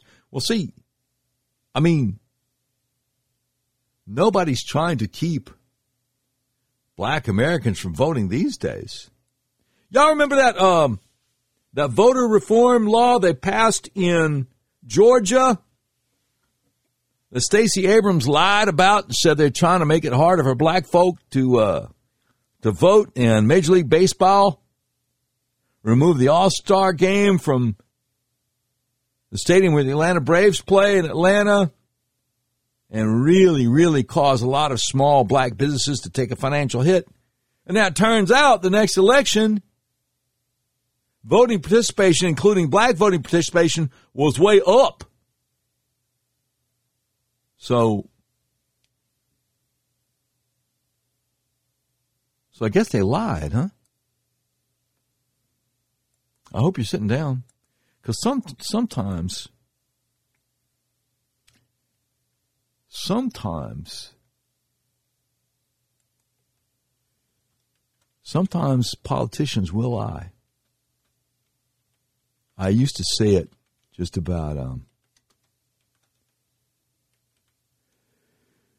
Democrat politicians, but I've seen some crazy stuff going on in Arkansas. Some crazy stuff going on in Arkansas with, with Republicans in Republican primaries. Just, just so you know. Just thought you might be interested. Breitbart has the exclusive. Biden Department of Homeland Security instructs Border Patrol agents to not apprehend migrants on walls in or in the Rio Grande River. That's right.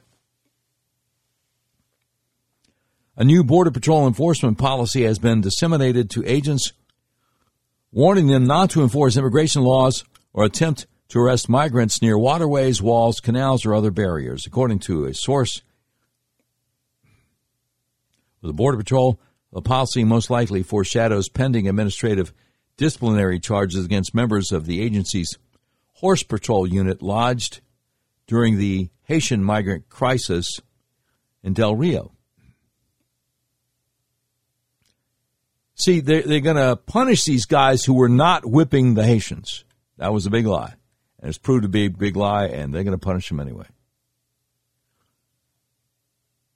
Who would want to go to work every day as a Border Patrol agent with the administration against you?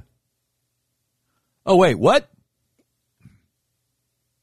Texas woman convicted of 26 counts of voter fraud. Uh, woo! I thought the libs always told us it didn't happen. A former volunteer deputy registrar from Southeast Texas pleaded guilty to 26 felony counts of voter fraud stemming from a 2018 local utility board election. Monica Mendez of Port Lavaca has been convicted of three counts of illegal voting, eight counts of election fraud, seven counts of assisting a voter to submit a ballot by mail, and eight counts of unlawful possession of a mail ballot.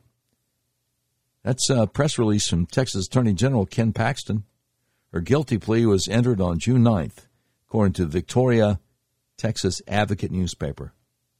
I thought the, the libs always said that kind of stuff didn't happen. What's that about? Uh, you never, uh, you never know, do you? You never know. Let me see. Do I have any more audio? Yeah. Yeah, as a matter of fact, I do. Uh, um, Cindy Yang is a pharmacist at a Costco in Cypress, Texas. That's Houston. A lot of our uh, Houston, uh, our our Texas listeners know about Cypress, Texas. Anyway, now look, I'm a big fan of Costco. I have not used the uh, the pharmacy at the one in Little Rock yet, but I'm so glad they moved in. Um, they're just they're just so much better than Sam's Club. Uh, I don't know how to tell you, but that's it is what it is, you know. We gave up our Sam's Club membership. Um, when it expired, we're like, okay, that's all. We're done. Love Costco, but but a pharmacist at the Costco in Cypress, Texas, right there in Houston, decided that she didn't want to fill a prescription for hydroxychloroquine. So, a conversation was had. It sounds like between the doctor and the pharmacist. I thought you might find this edifying. Oxychloroquine? Yeah, we're not discussing it at this time for that for that diagnosis. Okay, can I get your name, please? Cindy. Cindy, what's your last name? Wang, W A N G. Okay, why are you not dispensing it? Um, it's just not no, it's not recommended by like the FDA or anything like that, and it's not. There's not. There's shown studies that show that it's not effective. So, have you gone to Have you gone to medical school? No, ma'am. I went to pharmacy school. Okay, so are you treating patients? Hello. Are you treating patients? Are, are you are you going to take care of this patient if this patient gets sicker, or, or what's your what's your role in this patient's care? I'm the pharmacist who's dispensing the medication. Exactly. So, what business is it of yours? Whether or not it's indicated, and do, um, are you aware? when Are, are you aware that the FDA allows off-label use of prescription medications? That there is no um, contraindications to doing that? But we also have the ability, we also have the right to also not fill something if we choose to not fill something. Okay, well, you know what? It's going to happen? You're going to be reported to the board, and this is also going on social media. Thank you. There you go. That's how you play to win. That's how you play to win. All right. Now, I, I do have one other piece of uh, of audio here that I need to share with you. Uh, this is from Dr. Claire Craig. Now, I need to tell you a little bit about her before I play the audio. Um,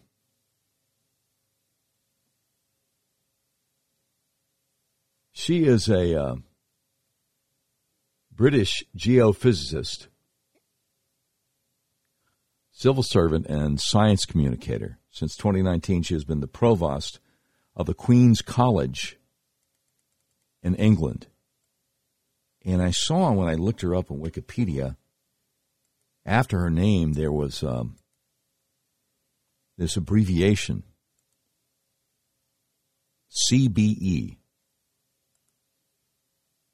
And I knew I should know what that is. The most excellent order of the British Empire is a British Order of Chivalry, rewarding contributions to the arts and sciences, work with charitable and welfare organizations, and public service outside the civil service. So she's been given this great honor over there. Um, so she got a BA in natural science at Cambridge, and also a doctor of philosophy at Cambridge. And uh, she was the director of government office for science and later chief science policy officer at the Royal Society. Was appointed commander of the Order of the British Empire (CBE) in 2006. So highly distinguished. The provost of the Queen's College.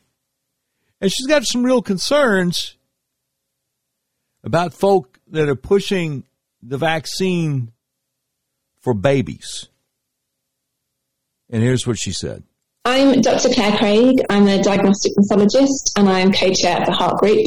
And I want to take you through the evidence that Pfizer just presented to the FDA on the six months to four year old children. Can you understand that? The evidence that Pfizer just presented to, for the six months to four year old children? I, I hope you can. There's an awful lot about this trial that has shocked me, and I think will shock you too.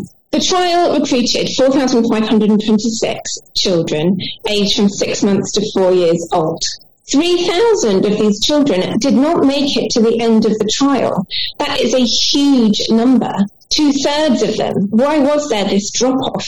That needs to be answered. And without an answer to that, on that basis alone, this trial should be deemed null and void.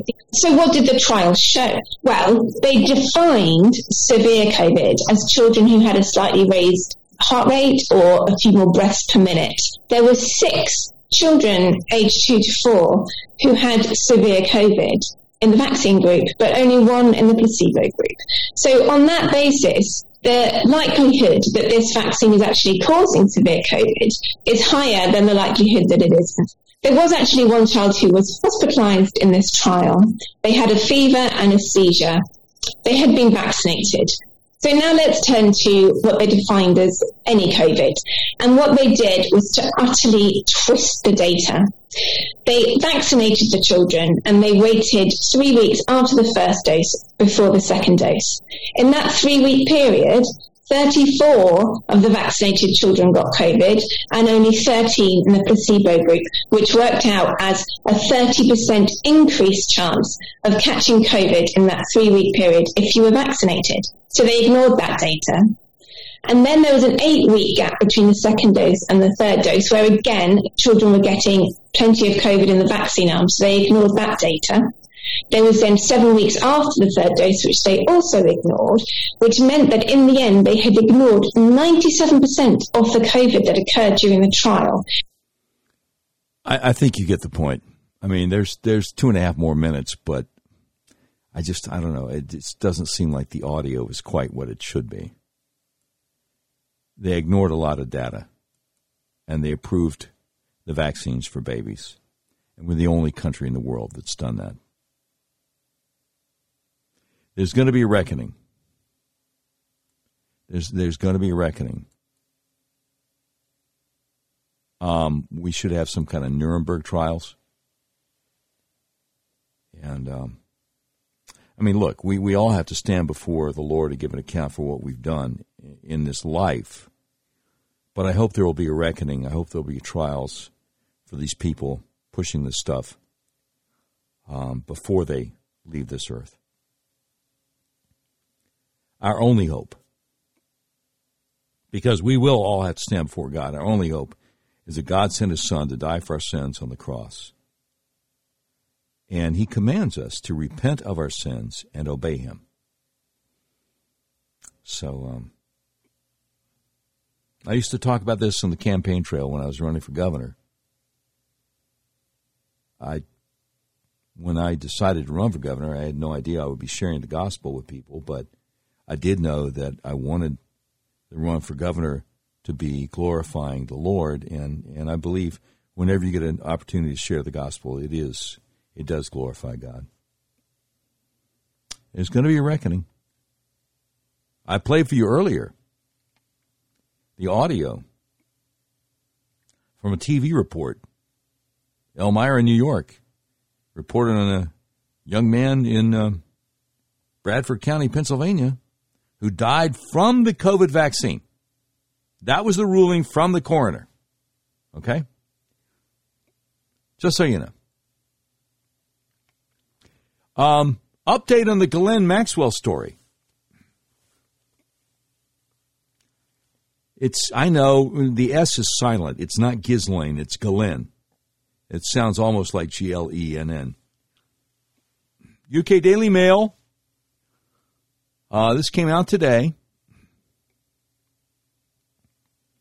They got the exclusive. Ghislaine Maxwell touted her connection to Bill Clinton and how she helped launch the Clinton Global Initiative to prove her desire to do good in the world as she seeks a lower sentence for trafficking underage girls for Jeffrey Epstein.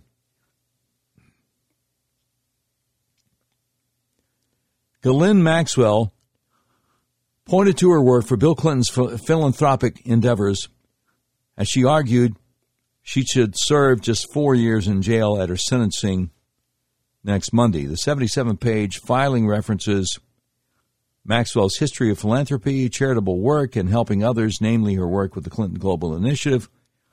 Pre sentencing filings sent by Maxwell's lawyers claim she should spend far less time behind bars than the 50 year stretch she's currently facing. This paints Maxwell, 60, as a victim of pedophile ex boyfriend Jeffrey Epstein and says her life has already been ruined by the disgrace of her conviction. Says the inmate at Brooklyn's Metropolitan Detention Center had been offered cash to strangle Maxwell in her sleep. Maxwell was convicted, of course, of trafficking sexually abusing underage girls last December. Trafficking, trafficking, trafficking. That means that she was providing them to someone else. But um, why have none of these other people been named? Why have none of these people she was trafficking the girls to been indicted? What's uh what's up with that? Uh, by the way, did you know that um one of the lead prosecutors against Ghislaine Maxwell is uh former FBI Director James Comey's daughter? Look, I'm not saying the fix is in, but the fix is in, okay? I'm saying, Holmes? I'm not saying the fix is in, but the fix is in. Just so you know.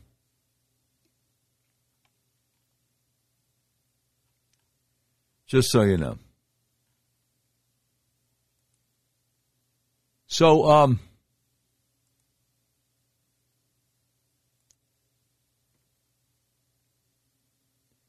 the story about the, um, you hear about the guy who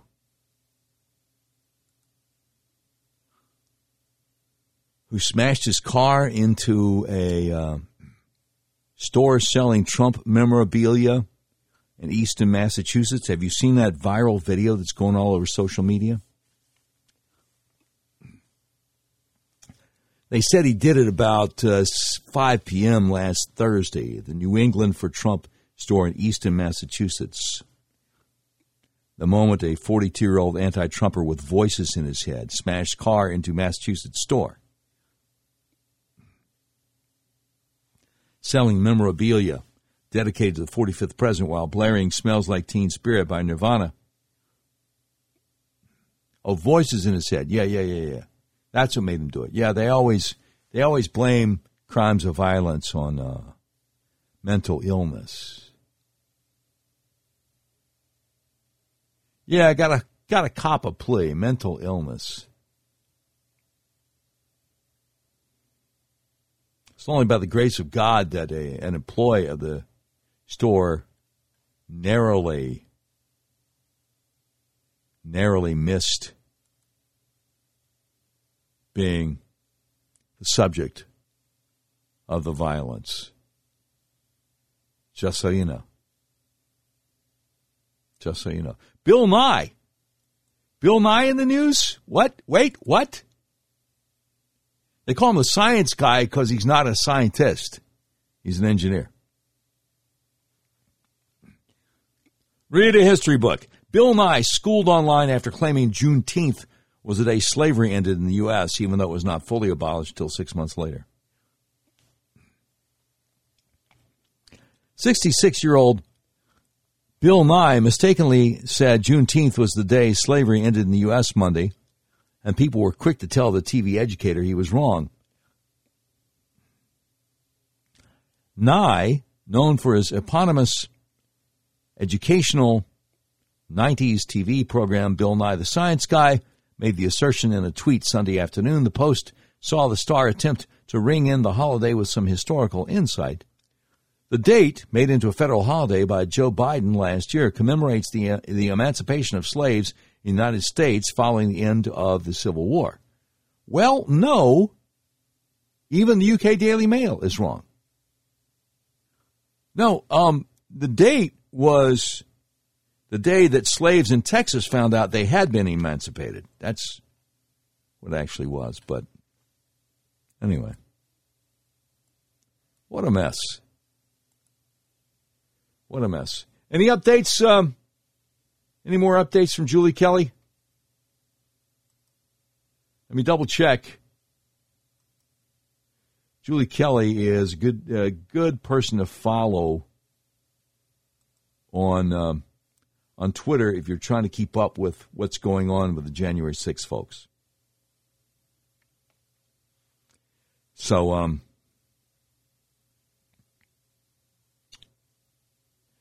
yeah, we got a lot of got a lot of information about the uh,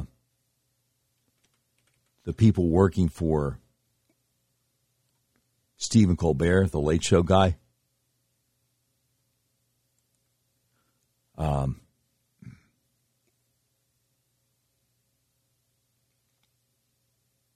oh, okay. She was on with uh, Tucker Carlson a little bit earlier this evening. So let's uh, let's see what she told Tucker before we get out of here. Yeah, this this is important update, breaking news. Country now, Stephen Colbert's coup plotters apparently spent the night in the clink. One night is that adequate based on recent precedent in insurrections? It absolutely is not. And the fact that these insurrectionists are just running free around yeah. LA or wherever they are, I mean, they, yeah. they are terrorists. They really threaten our national security. I'm literally, and, and literally, literally shaking literally shaking. I mean, literally. I spent all weekend, Tucker, trying to explain to my children what the pre June 16 America looked like. I know, and they don't they don't even remember it. Um, so that you know that's just going to be our burden, trying to you know make history uh, memorable to, to, to, future generations. that is so good. How, I pause and laugh. I'm sorry. I broke character. Excuse me. That is that is fantastic. But can we just let, let's just say for the sake, just in case we're arguing like you know a pre Biden America where justice was pretty much meted out equally. What punishment, based on very recent precedent, would Stephen Colbert's insurrectionists face? well, first, it would be the felony charge that is most commonly applied to January 6 protesters, and that is obstruction of an official proceeding. I mean, these insurrectionists went to the January 6 committee hearing. They were prohibited from being there because they had already been denied special press credentials. Of course, they're not media, they're not entertainers, Tucker. They are Democrat Party activists. That's correct. They are no different than any of the people who were there on January 6th. I mean, Stephen Colbert is a Democrat Party loyalist. He spends his entire show beating up on Trump and Republicans. So they were there as activists. So they they could have actually shut down this committee. Um, and so think about that. Think of the horde. Think of Liz Cheney's face if the puppet dog guy um, caused her committee to pause. I mean, that is it's just beyond the pale. And so they definitely need to be arrested charged with obstruction of an official proceeding, um, sent to jail, pretrial detention. Um, so that that's just the first step, and then there are several other uh, misdemeanors that should be applied to them as well. Yeah. There you go. There you go. And um, a big thank you. Country now, Stephen uh, Colbert. No, no, no, no. Stop. a big thank you and a big shout out to a guy on Twitter who specializes in getting these video clips. Uh, Josh, the Dirty Truth, over on Twitter.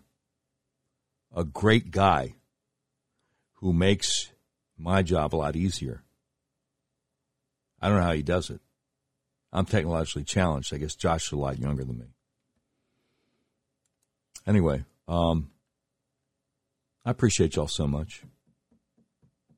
Really do. You've been listening to episode 177 of the all new Doc Washburn Show. The views and opinions expressed on the Doc Washburn Show do not necessarily reflect those of our advertisers, but they love us and we love them. Today's program has been produced by Tim Terrible, directed by Mick Messy. This has been a terribly messy production. Portions of today's show will be taken overseas and dropped. If you'd like a transcript of today's episode of the all new Doc Washburn Show, simply peel the roof off a Rolls Royce panel truck and send it to Mansour's Computer Solutions, seventh floor of the Ephemeral Be Smooth Building, Whitehall, Arkansas, in care of Sheriff Mansour Sempier X. And that's the way it is. Monday, June 20th, 2022.